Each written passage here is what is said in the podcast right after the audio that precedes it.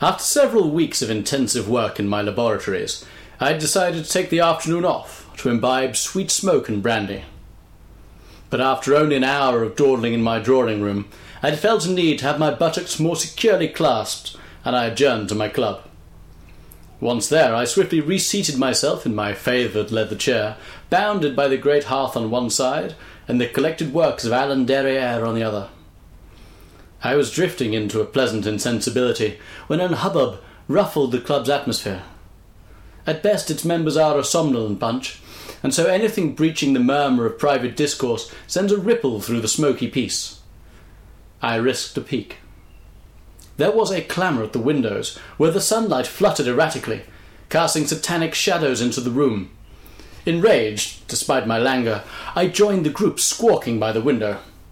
I was halfway through a witty remark when the panes crashed inward, followed by a black mass of panic. And then the flying monkeys fell upon me. The air was filled with their angry whooping and fiendishly accurate feces flinging.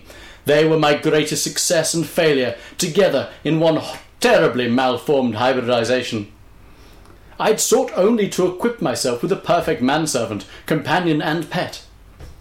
I was surprised to find that once more science had not done precisely as I had asked. Using my considerable powers of reasoning and mastery of the empirical method, I had expended the majority of a local menagerie in my experiments.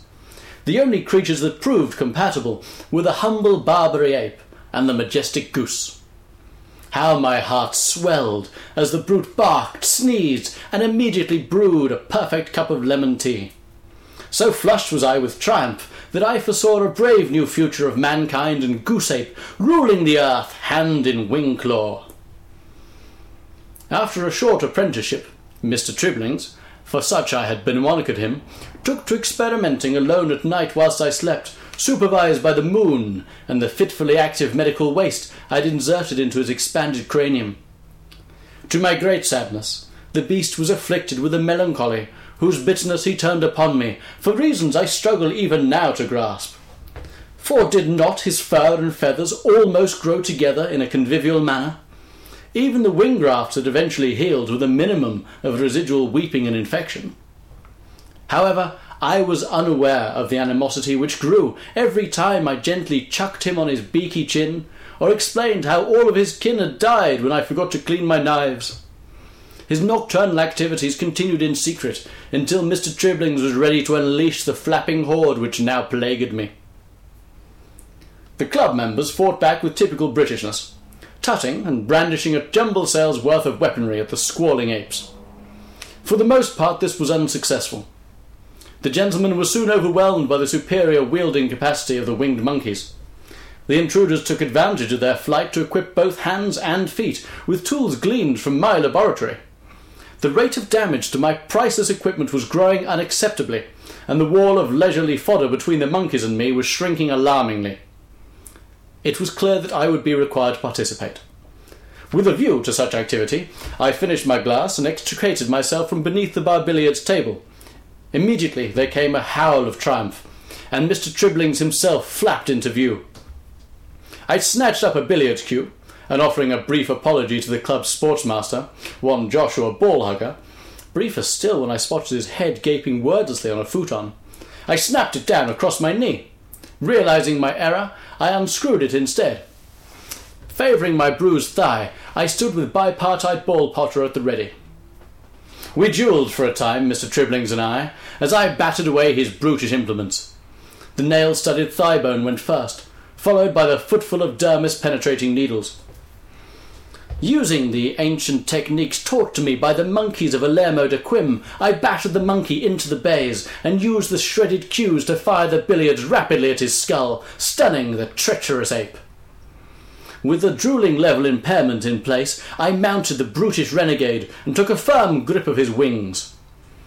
Mr. Triblings lurched beneath me as I tried to control him with my thighs squeezed tightly about his chest. Somehow he lurched into drunken flight, careening off the bookshelves and light fittings.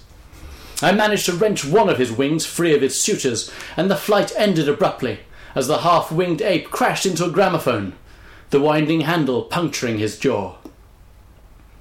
At first I thought him dead, but his angry rambling continued, accompanied by the mournful yawing of a slow turning gramophone record. The very action of his jaw was engaging the device's machinery, and the more enraged his denunciations, the faster the handle ground round, and the more manic the tune. The rest of the hybrids were easily subdued once they'd finished savaging the more elderly club members. Mr. Tribling's evil plan had been foiled, and the club had a new attraction. The mono winged ape was installed in a cage on the ground floor, and wound up by passer-bys to produce the unholy music and accompanying spasms which so entertained them. In time, Mr. Tribling's reluctant contributions to the club's funds outweighed the damage his creatures had wrought. He died shortly afterwards from a combination of sepsis and brass poisoning. His bones, with gramophone intact, now occupy a display case in the club's museum. He was the monkey who ground his own organ.